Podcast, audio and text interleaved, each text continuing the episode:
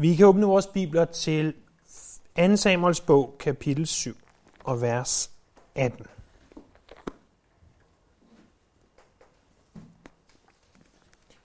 Det er i hvert fald der, vi officielt set er nået til. Uofficielt set, så fik vi ikke gjort de første 17 vers helt færdige sidste gang.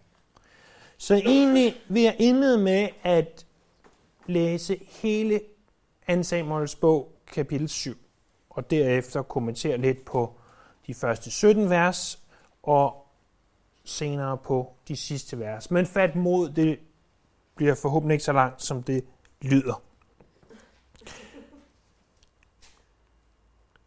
Så lad os begynde i kapitel 7, vers 1. En gang, sad, en gang kongen sad i sit hus, efter at herren havde skaffet ham fred for hans fjender på alle sider, sagde han til profeten Nathan, Se, her bor jeg i et sædertræshus, men Guds ark bor i et telt. Nathan svarede kongen, Gør blot alt det, du har i sinde, for herren er med dig. Samme nat kom herrens ord til Nathan. Gå hen og sig til min tjener David. Dette siger herren. Skulle du bygge mig et hus at bo i? Jeg har ikke boet i et hus fra den dag, jeg førte israelitterne op fra Ægypten og indtil i dag. Men jeg har været på vandring med et telt som bolig. Har jeg i al den tid, jeg vandrede omkring med israelitterne, nogensinde spurgt en af Israels dommere, som jeg indsatte til at vogte mit folk Israel, hvorfor har I ikke bygget mig et sædetræshus? Sig derfor til min tjener David, dette siger herskers herre, jeg har hentet dig fra græsgangen, hvor du vogtede for, til at være fyrste over mit folk Israel. Og jeg var med dig over alt, hvor du gik, og udryddede alle dine fjender foran dig. Jeg har skabt dig et navn så stort som de størstes på jorden. Jeg har givet mit folk Israel et sted at bo, og jeg har plantet det, så det kan bo der uden frygt, og uden at voldsmænd længere skal mishandle det, sådan som de før gjorde, dengang jeg måtte indsætte dommer over mit folk Israel. Jeg har skaffet dig fred for alle dine fjender, og nu forkynder Herren for dig. Herren vil bygge dig et hus. Når dine dage er omme, og du har lagt dig til hvile hos dine fædre, vil jeg lade en af dine efterkommere, dit eget kød og blod, efterfølge dig, og jeg vil grundfæste hans kongedømme. Og han skal bygge et hus for mit navn, og jeg vil grundfæste hans kongetrone til evig tid. Og jeg vil være hans fader, og han skal være min søn. Og når han forbryder sig, vil jeg tugte ham, og med menneskestok og menneskeslag, men min trofasthed skal ikke tages fra ham, sådan som jeg tog den fra Saul. Ham, som jeg fjernede til fordel for dig. Dit hus og dit kongedømme skal stå fast for mit ansigt til evig tid. Din trone skal være grundfæstet til evig tid. Alle disse ord og hele dette syn fortalte Nathan David. Da gik kong David ind og satte sig for herrens ansigt og sagde, Hvem er jeg, Gud Herre, og hvad er mit hus, siden du har lavet mig nå så vidt? Du synes endda ikke, det var nok, Gud Herre, at du også har givet din tjeners hus løfter langt ud i fremtiden. Og dette skal være menneskets belæring, Gud Herre. Hvad mere har David at sige dig? Du kender jo din tjener, Gud Herre, for dit løftes skyld og efter dit eget ønske har du nu gjort noget så stort som at kun gøre det for din tjener. På den måde har du vist, at du er stor, Gud Herre. Der er ingen som du. Ja, der er ingen Gud uden dig. Efter alt, hvad vi har hørt med egne ører. Hvem er som dit folk, Israel? Det eneste folkeslag på jorden, som Gud kom og udfriede og gjorde til sit folk, for at skabe sig et navn og udføre store og frygtindgydende gerninger for dem. Sådan gjorde du, da du drev de andre folkeslag og deres guder bort foran dit ord, som du havde udfriet fra Ægypten. Du har grundfæstet dit folk Israel som dit eget folk til evig tid, og du, Herre, er blevet deres Gud. Gud, Herre, hold til evig tid det løfte, du nu har givet din tjener og hans hus, og gør, som du har lovet. Da skal dit navn blive stort til evig tid, og man siger, herskers herre er Gud over Israel, og din tjener Davids hus skal være grundfæstet for dit ansigt. Du, herskers herre, Israels Gud, har talt til din tjener og sagt, jeg vil bygge dig et hus. Derfor har din tjener dristet sig til at bede denne bøn til dig, Gud Herre. Du er jo Gud. Lad dine ord gå i opfyldelse, nu da du har givet din tjener denne forjættelse. Så velsign nu også din tjeners hus, og lad det bestå for dit ansigt i evighed, for det har du givet løfte om, Gud Herre, din tjeners hus fordel i din velsignelse til evig tid. Og sådan lyder Herrens ord.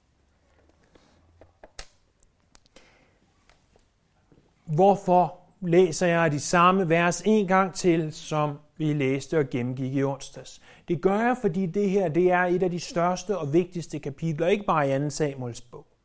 Ikke bare i det gamle testament, men i hele skriften. Det her kapitel, som omhandler den pagt, som Gud stifter med David.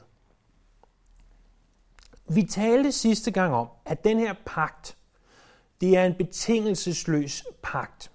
Det definerede vi som Guds suveræne indgriben, hvor han ubetinget forpligtiger sig selv til at gennemføre de løfter og velsignelser, han lover. Så Gud lover David noget. Det han lover ham er, at han vil give ham først og fremmest et evigt hus, og dernæst et evigt kongerige og en evig trone. Vi ser det opsummeret i vers 16. Dit hus, dit kongedømme skal stå fast for mit ansigt til evig tid. Din trone skal være grundfæstet til evig tid. Vi så sidste gang på det her evige hus. Vi talte om, hvordan et hus ikke alene betyder en bygning bygget af sten og træ. Men vi taler også om, at et hus betyder en slægt. Så vi taler i Danmark om kongehuset, og sådan taler man også her om et kongehus, altså en kongeslægt. Øh, vi så, at ud af den slægt, der skulle Messias komme. Så det er den første del af det, som Gud har lovet David at igennem Davids slægt vil Messias komme. Og vi talte i en temmelig detaljeret om, hvordan at David øh, var stamfader til Jesus, Øh, både igennem øh, Josefs slægt, altså hans adopterede far, men også igennem hans fysiske slægt, nemlig øh, igennem Maria. Gå tilbage og lyt til optagelsen for sidste uge, hvis du vil vide mere om det. Men han har ikke bare lovet et evigt hus, altså at Messias skulle komme af hans slægt. Han har også lovet et evigt kongerige. Et der tales her som kongedømme. Vi ved, at det er evigt, det ved vi fra vers 16. Det vil sige, at det bliver ved. Kongedømmet lapper ind over det, som vi sidste gang definerede som en af de fire betingelsesløse pagter, øh, det, som nogen vil kalde Palæstinapakten, eller i gamle dage blev kaldt Palæstinapakten, men som vi nok bedre øh, i dag burde kalde for landspakten, nemlig pakten om, at Gud har givet et løfte til Israel om, at de til evig tid, så længe jorden består, skal have et land. Der kan godt være tidsperioder, hvor de ikke har det land, men de vil få det igen, som vi har set. Og det her andet, øh, den her anden del af pakten til David, nemlig pakten om, om et kongedømme, lapper ind over det her, fordi at Messias vil komme fra det her kongedømme. Han vil komme fra Israel, ganske som vi så det ske. At Jesus var født i Davids hus af Judas stamme, og han blev født i Bethlehem. Ganske som Bibelen havde forudsagt. Så den evige konge, eller det evige kongedømme, det viser os, hvorfra Messias skal komme. Og så er der den evige trone. Da vi i sin tid øh, gennemgik åbenbaringen kapitel 4, talte René om, hvordan at alt var centreret omkring tronen. Alt pegede på tronen. Fordi at tronen var derfra, og er derfra, hvor magten udgår. Den, der sidder på tronen, er den, der har magt. Så når Gud lover David en evig trone, så er det fordi, han lover David, at igennem ham skal der være evig magt. Ikke magt igennem David selv, men magt igennem den Messias, som skulle komme fra hans slægt fra hans land og til evig tid sidde på hans trone. Vi har skille skriftsteder, der taler om det her. blandt andet fra Isaias kapitel 9, vers 5 og 6, Isaias kapitel 11, vers 1-5, og i Lukas kapitel 1, vers øh, 31 og 32. Og vi ser således, hvem det er, der skal regere, nemlig Messias. Vi ser altså i de første 17 vers i det, at Gud giver den her pagt til David. Vi ser for det første, fra hvilken slægt han skal komme, Messias, nemlig Davids. Vi ser, hvorfra han skal regere, hvorfra han skal komme, nemlig Israel. Og vi ser, hvem der har magten, og det er Messias, øh, Kristus, det er Jesus. Nu har David fået Guds ord forkyndt igennem profeten Nathan. Hvad gør man, når man har fået Guds ord forkyndt igennem profeten Nathan? Det David gør, det ser vi i vers 18. Der står, da gik kong David ind og satte sig for Herrens ansigt og sagde, Hvem er jeg, Gud Herre, og hvad er mit hus? David, han, han ser i vers 18-24 først sig selv, så sin Gud, og så sit folk. Han går ind som respons på, hvad Gud har sagt i tabernak. Og så vidt vi kan se ud af det her vers, knæler ned foran arken og bemærk, han dør ikke af det. Og han tilbeder Herren ved at sige for det første, hvem er jeg? Det er et spørgsmål, du må stille dig selv, ligesom jeg må stille mig selv det spørgsmål. Hvem er jeg? Jeg taler ikke om, om en eller anden form for realiserende, eksistentiel, øh, hvem er jeg, hvor kommer jeg? Det er ikke det. Hvem er jeg i forhold til Gud? Stil dig selv det spørgsmål. Hvem er jeg? For du bliver nødt til at indse, ligesom David nu har indset det. Hvem er jeg, Gud? At du ikke fortjener frelsen. Du fortjener ikke at være genstand for hans kærlighed. Du fortjener ikke alt det, som han har gjort for dig.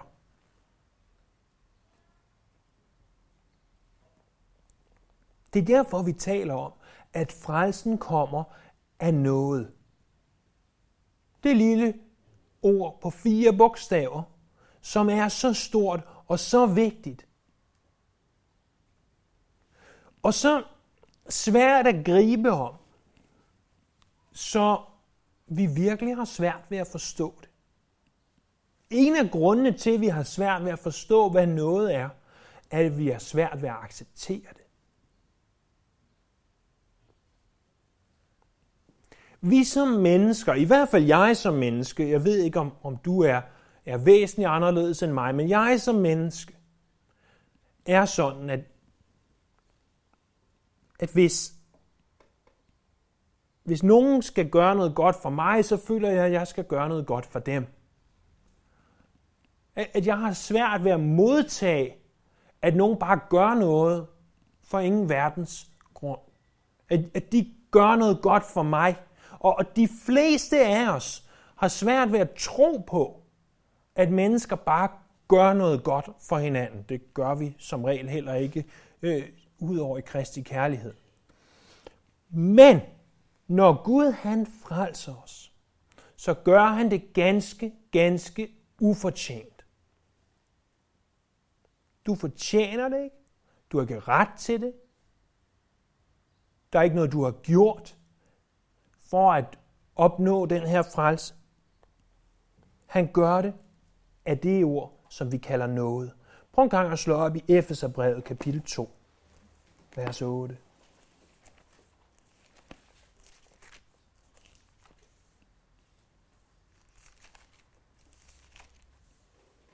Paulus skriver til menigheden i Efesus. Kapitel 2. vers 8. For at den nåde er I frelst ved tro. Det skyldes en lille smule, hvad du har gjort. Hvor god du er. Hvor fantastisk du er. Hvor meget du pusser din glorie. Jeg skulle bare se, om I fulgte fuldt med i jeres bibler. Det skyldes ikke jer selv.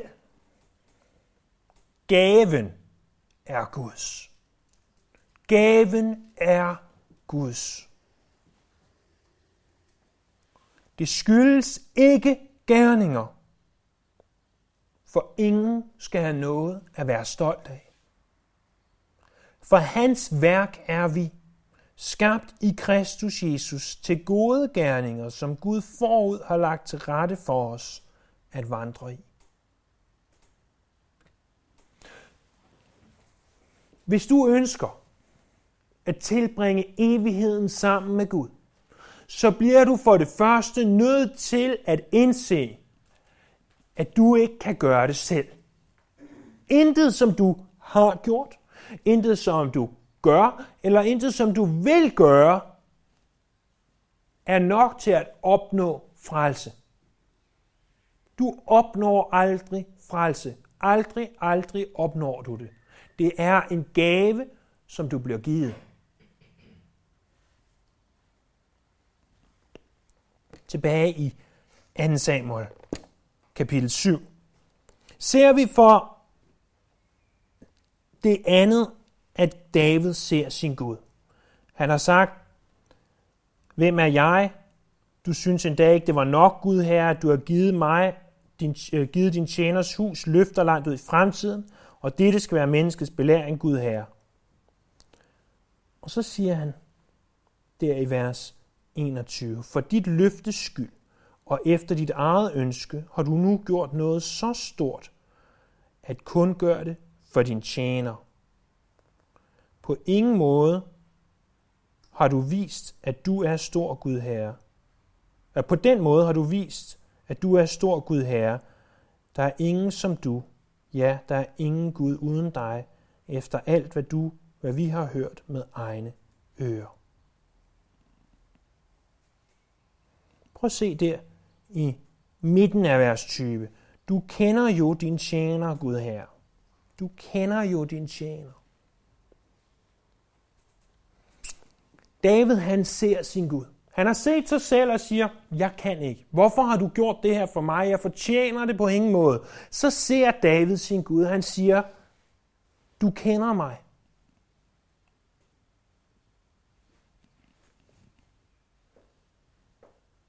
Bibelen siger, at Gud han ved, om du sidder eller står. Bibelen siger, at han har talt på hvert af vores hovedhår. For nogle er det, på nogle er det lettere end på andre, men ingen videre kommentar om det. Gud, han kender dig. Hvorfor kender han dig? Det er, fordi han er det, som Bibelen kalder for alvidende. Han ved alt. David sang om det her i salme 139, vers, vers 4.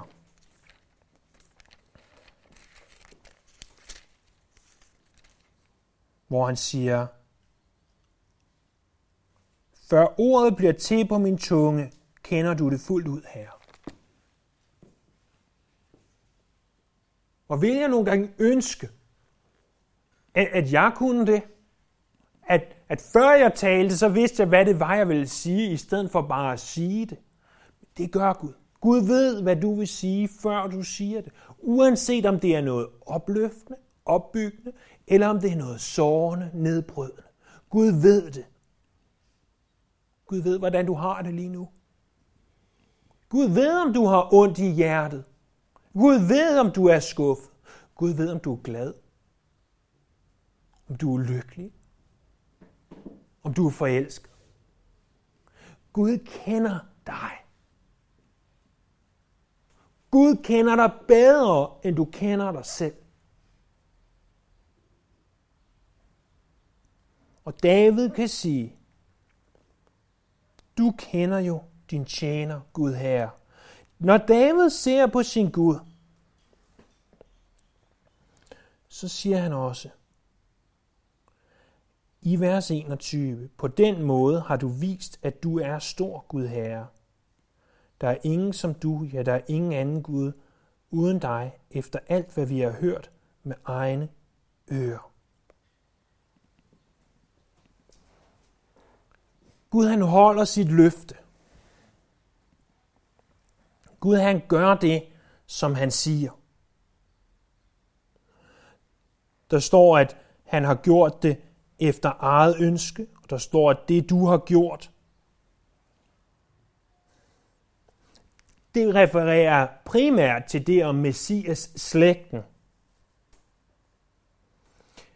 Men, men Gud han gør de ting, han siger. Chuck Smith han sagde altid, at det er altid Gud, der tager initiativet. Gud, han er initiativtageren.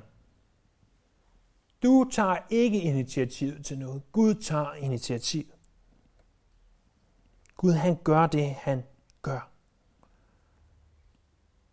Og igen i vers i vers 22. På den måde har du vist, at du er stor Gud her.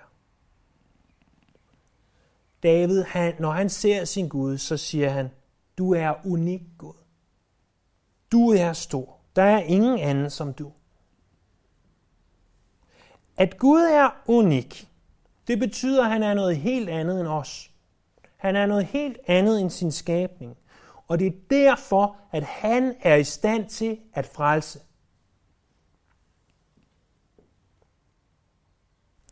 Prøv gang at slå op i Daniels bog, kapitel 2.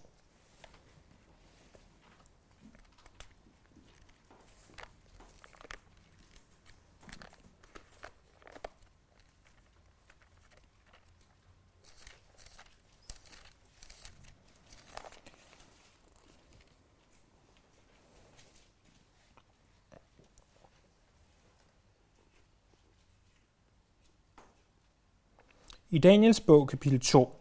Det er her, hvor Nebuchadnezzar har den her drøm, og så siger han til, til alle de her mirakelmager, øh, I, I bliver nødt til at, øh, at tyde den her for mig. Men så jeg ved, at I ikke finder på det, så skal I også fortælle mig, hvad drømmen var. Så prøv at se der i, i vers 10. Så sagde stjernetyderne til kongen, der er intet menneske på jorden, der kan opfylde kongens krav, og der er heller ingen konge, hvor stor mægtig han end er, der ville finde på at stille et sådan krav til nogen mirakelmager, besværer eller stjernetyder. Det krav, kongen stiller, er strengt. Der findes ingen, som kan opfylde kongens krav, undtagen guderne, og deres bolig er ikke hos menneskerne. Der blev kongen meget vred og harmfuld og befalede, at alle Babylons vismænd skulle til gøres. Gud er unik. Når verden ser på deres guder, som vi jo godt ved ikke eksisterer, men når de ser på deres guder, så tænker de, vores guder kan ikke være hos menneskene. Men vores Gud, han gjorde netop det, som der står her. Han tog bolig i blandt mennesken. Derfor er han unik. Ingen anden Gud har, og vi ved jo selvfølgelig godt, der kun er én Gud, men ingen anden Gud har gjort det her. At han selv er blevet menneske. Han er unik. Han er fantastisk, og han er værdig vores tilbedelse. Tilbage i 2. Samuel kapitel 7. I vers 23 og 24, der ser David sit folk. Han siger, hvem er som dit folk Israel, det eneste folkeslag på jorden, som Gud kommer udfriet og gjorde til sit folk, for at skabe sig et navn og udføre store og frygtindgydende gerninger for dem. Sådan gjorde du, da du drev de andre folkeslag og deres guder bort foran dit folk, og du havde udfriet Ægypten. Du har grundfæstet dit folk Israel som dit eget folk til evig tid, og du, Herre, er blevet deres Gud. David så sig selv han så, at han ikke fortjente det her. Han så, at han ikke kunne gøre det her. så har han set sin Gud. Han har set, hvor stor Gud er, hvor fantastisk Gud er, hvad Gud er i stand til. Og nu ser han på sit folk, hvad Gud allerede har gjort for sit folk. Prøv en gang at slå op i 5. Mosebog, kapitel 7.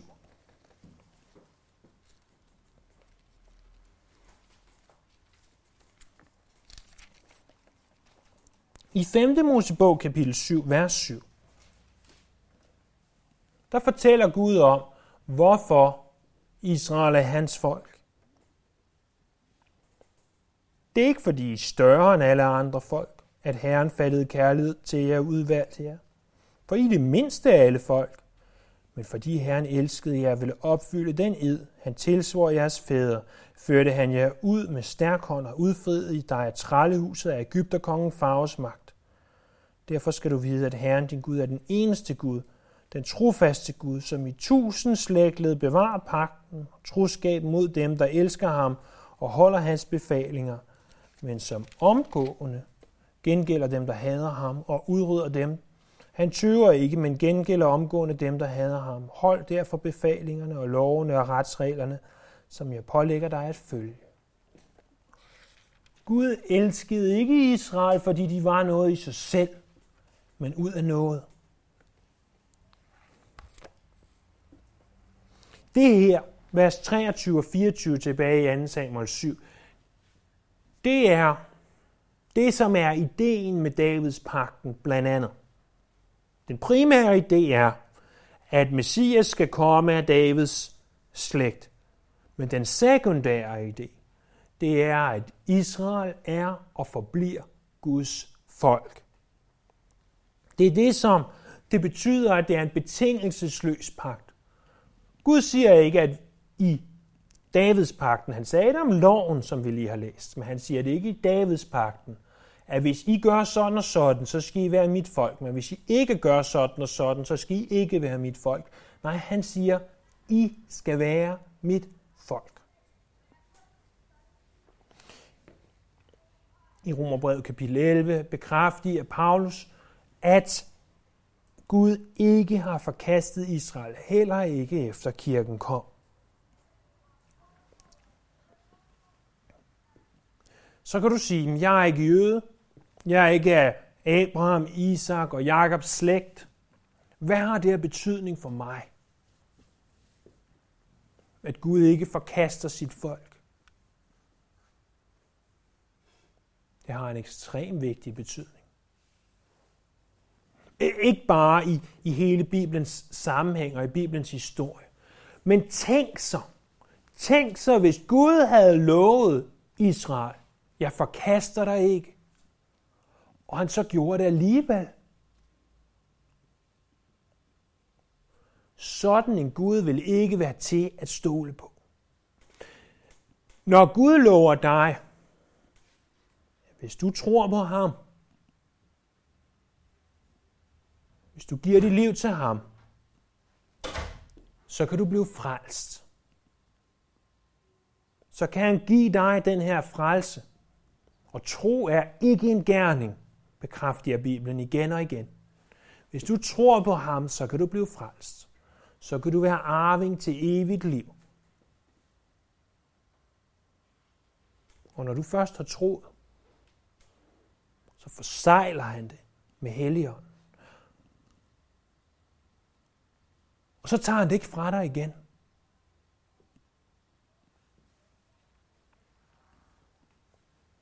Tænk sig, hvis Gud ikke var til at stole på. Så vi ikke helt vidste, om det var rigtigt, at vores frelse var sikker i ham. Men ligesom at han har holdt pakten imod Israel, sådan vil han holde de løfter, som han giver dig og mig. I det, at David har tilbedt Herren, ved først at se på sig selv og vide, hvem han er i forhold til Gud har set på sin Gud og vide, hvem han er, og har set på det folk, som Gud har udfriet, det folk, som Gud har udvalgt, så husker han i vers 25-29 på Guds løfter. Vi kunne opsummere de her fem vers som noget i retning af, at Gud, du har lovet det, nu beder jeg, at du også vil gøre det. Vi ser i vers 25, Hold til evig tid det løfte. Vi ser i vers 27, at du har talt til din tjener og sagt, øh, det bliver nødt til at læse, kan jeg se her.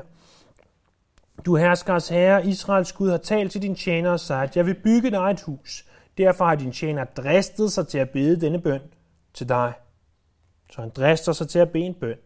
I vers 28, lad dine ord gå i opfyldelse. I vers 29, så velsign nu også din tjeners hus, og lad det bestå i, øh, for dit ansigt i evighed. Og for det har du givet løfte om, Gud Herre, din tjeners hus, fordel i din velsignelse til evig tid. David minder Gud om, hvad han har lovet. Desværre så ser vi, at, at masser af velmenende kristne, de tager Guds løfter. Og så torturerer de dem nok ind til, at de løfter, de kan bruges på dem. Det, det er ikke nødvendigvis altid tilfælde. At fordi at et løfte eksisterer i Bibelen, er det ikke nødvendigvis et løfte, der er givet til dig.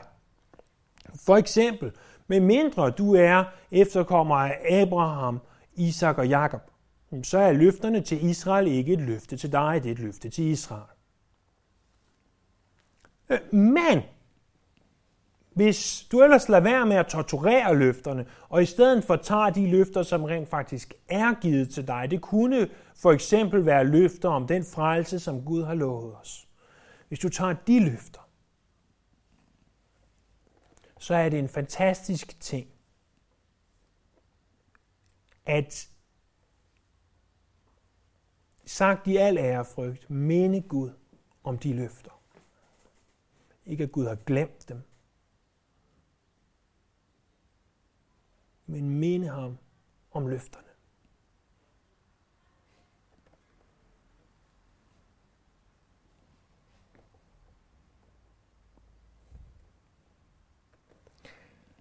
Der er en, der har sagt, at forskellen på os og Gud er som forskellen på et sterinlys og så på solen. Vi er som sterinlys.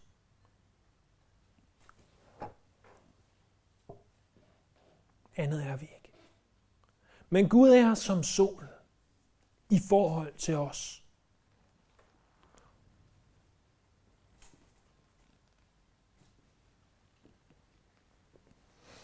Vi kunne tage den videre, og så kunne vi sige, vi bliver nødt til at se os selv som det sterinlys.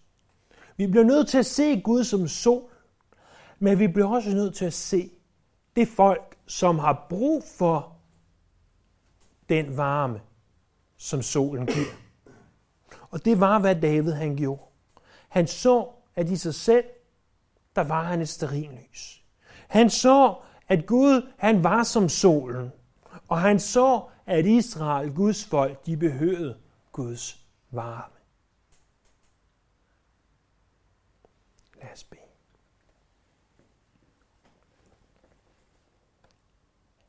Herre Jesus, når vi hører om Davids pagt, den pagt, som du sluttede med din tjener David,